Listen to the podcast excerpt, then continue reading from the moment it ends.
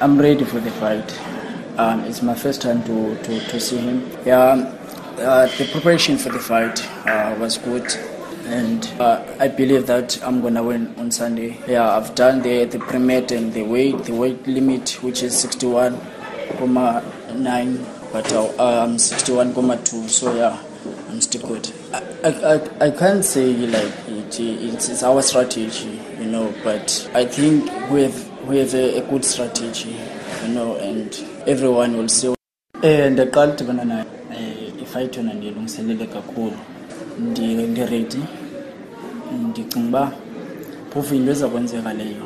Ifight ndizayiwina nakanjani? Ndicawa ngoku into eshotayo ngokuba ndenze iweyithi sendiqalile namhlanje uba seweyithini still ndisesemandleni so should usaturday bendenziwe yithi anotsho uba bendisenza ntoni ndiyichaze ngoku kodwa ke eh, wonke umntu uzayibona ngalaa mhlawumbi ndicawa ndiqhubela phambili anokwazi uqhwalela ngasemva ndibheka phambili apho ndiyakhona ibaluleke kakhulu efayithi ndiyaqala ukufika kule level ngoku for i-elimination.